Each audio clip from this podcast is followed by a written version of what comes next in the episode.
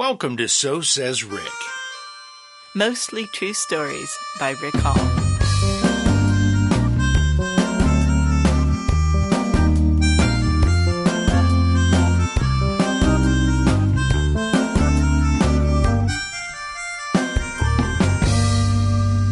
Hi, welcome to episode 19 of So Says Rick. Wow, cool. Wow, we are barely into 2021, huh? Yeah. it's already been a crazy ride, hasn't it? Exactly.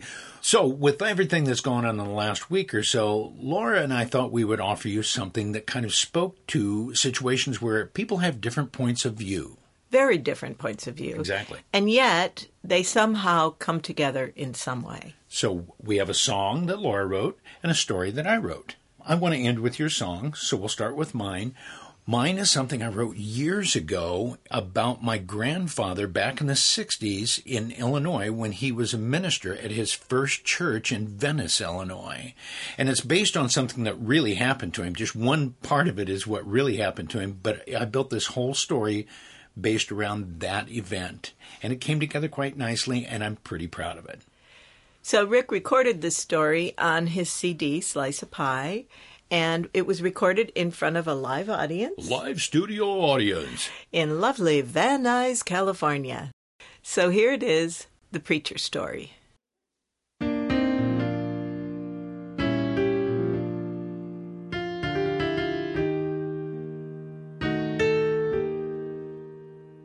Although Venice, Illinois was a small town, they managed to have two Baptist churches. There was a Southern Baptist church over on Pine Street. It was an all white congregation. And there was the First Baptist church down there by the grain elevator. It was an all black congregation. Now, I didn't even know there was another Baptist church in town when I accepted the ministerial position at Southern Baptist, till one day I was sitting in my office working on my sermon for Sunday morning. There was a knock on the door. A big colored lady was standing there. Candy Lee was her name. She said, Their minister over at First Baptist passed away about a month ago. And she asked on behalf of the congregation if I'd be willing to go over to their church and preach my sermon a second time on Sunday mornings till they found themselves a new minister. Well, I was none too comfortable with that request. You see, I'd attended a Black Baptist church and seminary one time, and I felt a little out of place there. So I prayed about it, and I talked it over with my wife, Clara, and the deacons over at Southern Baptist. Now, they were split on the issue. Clara, she felt like this is something God wanted me to do. Horace Crone, head of the deacons over at Southern Baptist, said, Well, if you feel like this is God's will, we won't stand in your way. But don't you be surprised when you get over there, you don't fit in. They're different than we are. In doctrine, I'm sure. Well, Horace Cronin helped me make up my mind rather quickly. I called up Candy Lee the next morning and I said, Yes, ma'am, I'd be proud to preach at your church on Sunday mornings. And the first time Clara and I went over there, we were both nervous. I knew down deep inside a white man would not be their first choice for a minister, and I wanted to trust that the Lord would see me through this, but oh, I had my human fears now, didn't I? Well, I got over there. They treated us like, like we were old friends that had been absent for a period of time. We're just coming back for a visit. And if the color of my skin bothered them at all, they didn't let on to it. I told Clara I enjoy giving my sermons twice every Sunday mornings. Gives me that second chance in case I don't get it quite right the first time. oh, would that we had a second chance more often in life. I even felt so comfortable with that arrangement that one night, a Thursday night over Southern Baptist in the deacons meeting, I suggested maybe we should combine these two little Baptist churches and make one big one. Oh my goodness. You would have thought I asked them to worship in their underpants. oh no, it's the way we've always done. It's good enough for my folks. It's good enough for me, said Horace Crone. He very often spoke for the whole congregation. Whether or not they were consulted was not the issue. I quickly learned Horace Crone was a cross I had to bear. And after that night, I didn't even suggest it to the Black Baptist Church. No, sir. Didn't see the point in that. Now, I say I preached the same sermon in both services, but I'm here to tell you it was a completely different worship experience. At the first service with the white congregation, I am to start at 8:30 sharp and I better be done by 9:30 or somebody's going to come up and give me a talking to about it afterwards. I remember after one of my favorite sermons entitled Yes, the chariot swings low, but how low must it swing to pick you up? it's a powerful message. I still use it today on occasion. Well, I just finished that service and ah, I saw Horace Crone making a beeline down the aisle. I looked at the clock on the wall, 942. Twelve minutes late. Well, here it comes. I guess old Horace Crone had read some article in the St. Louis Post Dispatch that said the average human can only concentrate for 20 minutes. You talk longer than that, you're going to confuse people, he said. Well, it was a good sermon, at least first 20 minutes was. I considered telling Horace Crone maybe he should spend a little less time looking at his watch and a little more time listening to the sermon, but I resisted that temptation. Now, the second service with the black congregation is to start at 10:30 or whenever I can get everyone to sit down now, quit visiting, let's go. And it can go all the way to noon or 12:15. Oh, I was amazed at the energy of that black congregation. It inspired me. You see, I could say something in the first service that I myself thought was rather profound, and they would stare up at me like I was reading the fine print in their insurance forms. But the same sermon in the second service would be interrupted several times by various amens, and you tell it, brother. Oh, it got me going to the point that sometimes I'd forget my original message and I'd preach right off top of my head. And my wife, Clara, she got caught up in it too. You see, she played the piano for both services, and although she played the same hymns, they didn't sound the same. Now, how can I say this without hurting anybody's feelings? White folks, myself included, we tend to sing our hymns like, like we're pitching hay at the same time. We like to scoop up to the notes the beginning of our phrases. Great is thy faithfulness. Oh Lord our Father. It tends to make the hymn slower. Maybe, maybe the more reverent. I don't know. But what would be a slow, reverent hymn when sung by the white congregation would fairly dance when sung by the black congregation.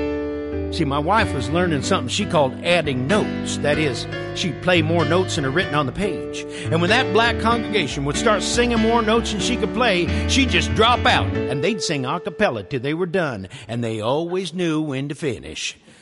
Clara never quite figured that out. Well, I'd been preaching at both services for about a month and a half after that, and Candy Lee came up to me before the second service and told me that the First Baptist Church had chosen themselves a new minister. Me. She said it was not their intent to steal me from Southern Baptists, but rather to share me on a more permanent basis. Oh, I was touched. When I went over to the deacons over at Southern Baptist to tell them of my decision, I made it very clear that I felt this was a path God was leading me to. See, they couldn't very easily say no to God now, could they? no, sir, and they didn't. I was pleased and gratified to see the way they supported me this decision. Made me feel good. I should mention, however, Horace Crone was sick that evening, couldn't attend the deacons' meetings. he never missed one after that. Well, I'd been preaching at both services another two months when, right before the second service, a young couple, Otis and Janelle King, eh, they asked if they could be baptized. And I said, yes, sir, that's a good idea. And the, the First Baptist Church, the folks normally got baptized in Macoupin Creek, but the river was up and it had been raining so much and the creek was almost out. So I suggested, why don't we have you get baptized over at Southern Baptist on a Sunday evening when there's no regular service? Because, see, the Southern Baptists, they had their baptistry right inside the church. And we all thought it was a good idea until the day grew nigh and I realized no one was going to attend that baptismal service. You see, the black congregation wouldn't be there because, well, it's not being held at our church. And the white congregation wouldn't feel obliged to be there. Well, you see, Otis and Janelle aren't members of our church. It made me feel bad. Becoming a Christian is an important day in one's life, and I wanted both those congregations to be there, celebrate this day with Otis and Janelle, but that was not going to happen, now was it? I went over to the church early that Sunday evening. I wanted to make every, make sure everything was ready. It was going to be a special service. I had already decided that, even if it was just Otis and Janelle and Clara and myself. Well, it was about an hour before the service was to begin, and suddenly it occurred to me I had not put the water in the baptistry. And there wasn't time to fill it before the service began. Who did I think was going to fill our tank with water? The good Lord Himself? No, sir. Don't go testing Him. No. And I don't know if you're familiar on how Baptists practice their religion, but we believe to be baptized, you need to be immersed in the water, totally immersed. Then you come up from the water, washed new by the blood of the Lamb. See? We don't just splash water on you and call it done. No, sir. We're named for John the Baptist, not John the Splasher. Well, I didn't know what to do, so I sat down on the front pew and I prayed about it. And just like that, the Lord answered my prayer. I went over to the parsonage and I called Charlie Combs, head of the Venice Volunteer Fire Department. And I asked Charlie if he'd get together a couple men and bring over that pumper truck and fill up our tank. And although Charlie and most of the volunteer fire department were Catholics, they agreed to do so. Well, I barely hung up the phone when I heard the fire station bell go off, and a couple minutes later, heard the fire engine coming down Pine Street with its siren blaring. Oh, that Charlie Combs. He loved to blow that siren if he ever got a chance. And about the only opportunity he got was Fourth of July parade once a year. So now that he had a bona fide reason, my goodness, he let it go. And I was kind of hoping he'd keep the whole thing quiet. I didn't want everybody in town to know I needed the help of a bunch of Catholics to run my Baptist church. Well, the men got there and they said it'd take just a couple minutes to fill up the tank, so I went on out front and opened the doors. And I was amazed to see there were people there. Horace and Dottie Crone had come. I hadn't expected to see them. The Twitchell family and all their boys were here. My goodness. The Cerebros were here and they were in their slippers. Rip and Linda Crotchet must have left in the middle of dinner because the babe, baby she had her bib on and Rip had a chicken wing in his hand. It suddenly occurred to me these people are not here for a baptismal service, they're here for a fire. Well, I knew the Lord would not care why they had come or how they were dressed. The most important thing is they're here right now.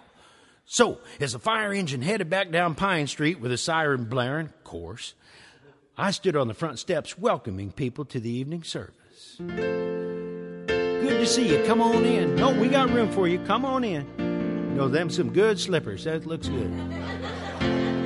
Oh, and everyone was there, too. The thrill of a fire engine knows no racial boundaries. When I stood up to the pulpit to begin the service, I, I had to pause for a moment and admire my congregation. The church was filled like it was Christmas or Easter morning. Oh, I wished I'd had my brownie with me. I'd have snapped off a picture of them because I knew they wouldn't fall for the fire engine trick again. But suddenly, as I looked around, I realized everyone was out of place. No one was sitting where they're supposed to be sitting.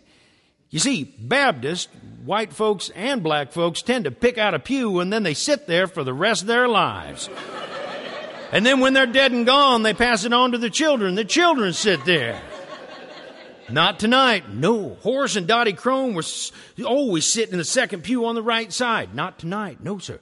The Thomas family from First Baptist was sitting in their pew. Horace and Dottie have been sitting there since, they say, before the church was built. They just built the church around them. Not tonight. They were sitting on the front pew.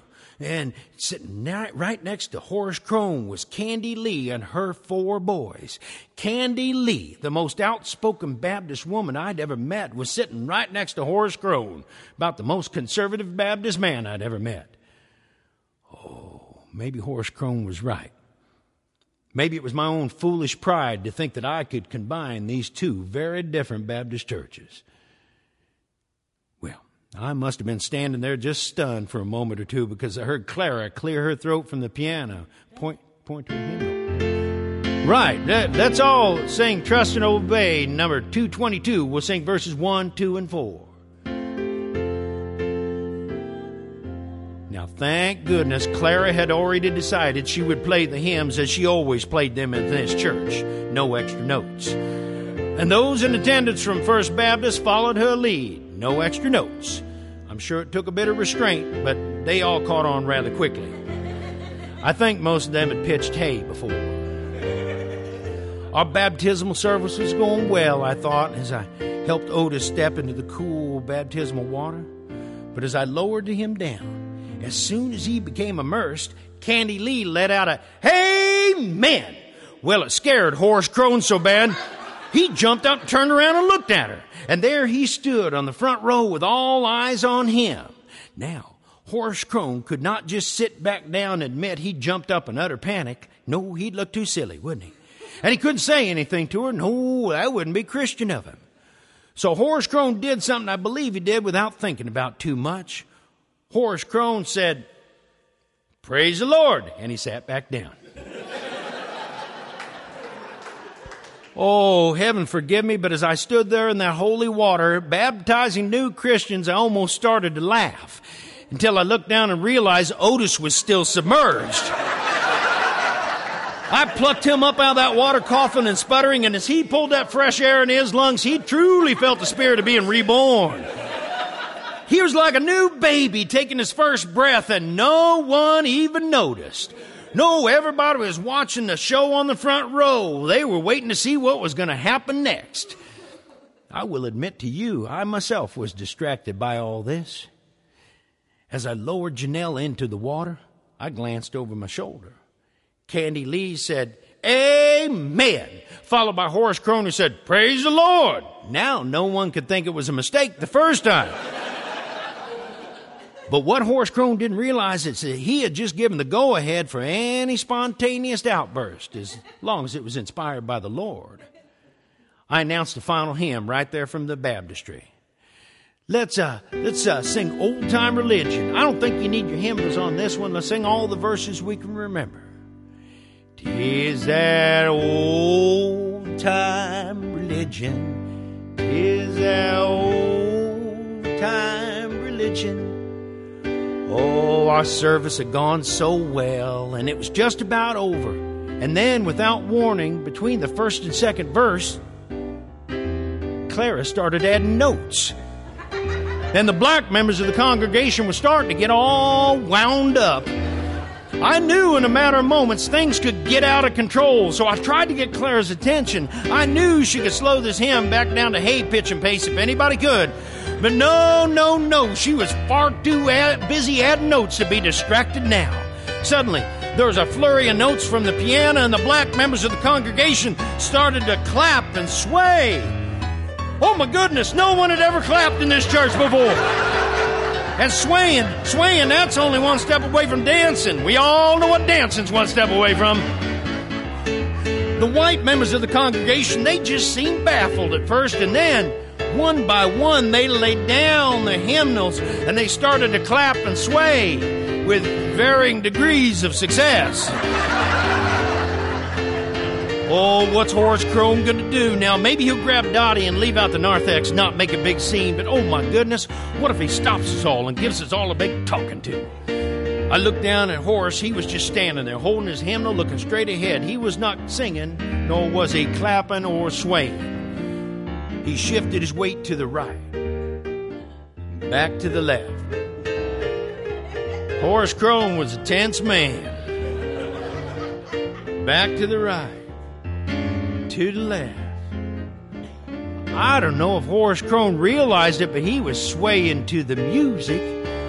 Well, I guess that man did realize it because he surprised me and Horace Crone put down his hymnal and he started to sing and clap and sway right there in church. Not because he got caught and was trying not to look foolish. On the contrary, the man looked foolish. But he couldn't stop himself. He was too full of the Spirit. Oh, it was an amazing sight. The white members of the congregation, they seemed to be letting out something they've been holding in for a long time. And they were doing their best swaying too. Oh, they knocked a hat off over here. They, they broke some glasses over there. They knocked the arm off of one of the pews. No one seemed to mind. And at the end of that hymn, Horace Crone looked up at me and he said, Well, come on, Reverend. Let's sing some more. And we did. We sang several more hymns. It was the longest Sunday evening service I ever attended. And afterwards, no one come up and give me talking to about it. Amen to that.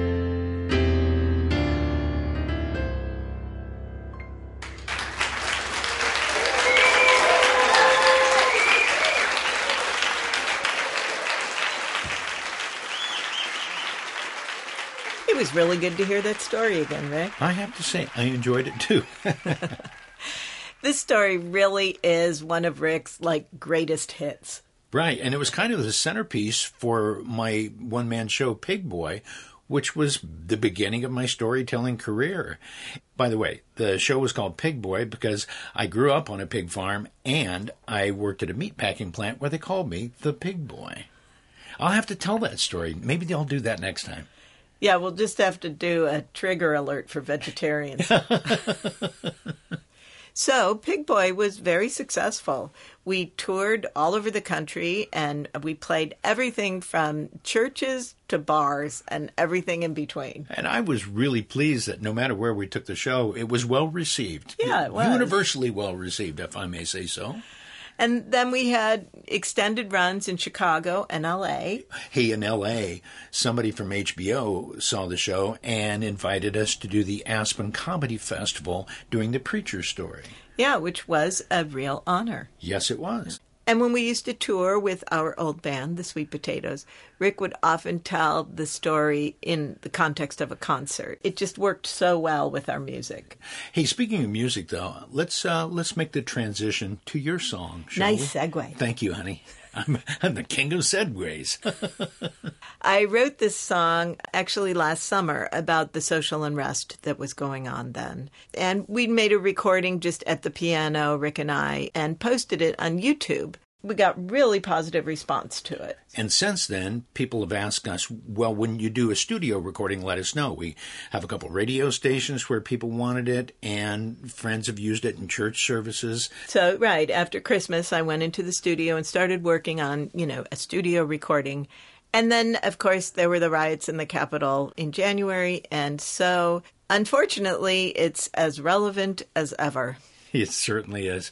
So we'll say goodbye to you right now and let Laura's song finish out the show. Thanks for listening. Here we go. Laura's song, Talk to Each Other.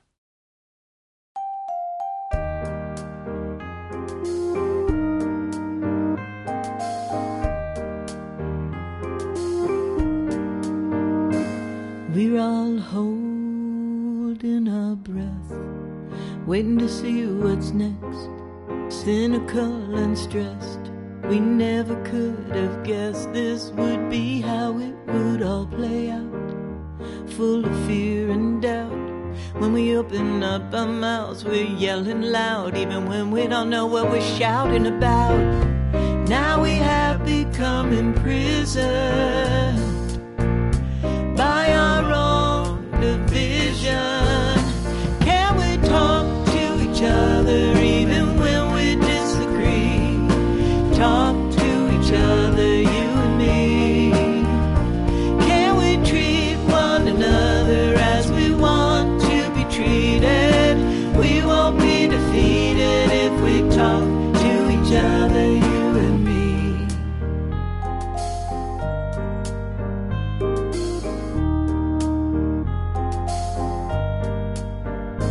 Sirens wailing over the hill.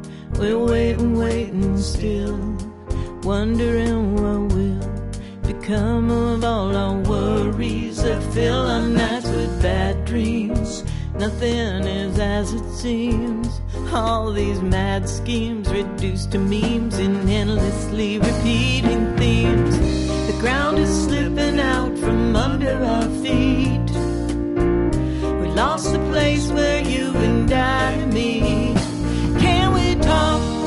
Each other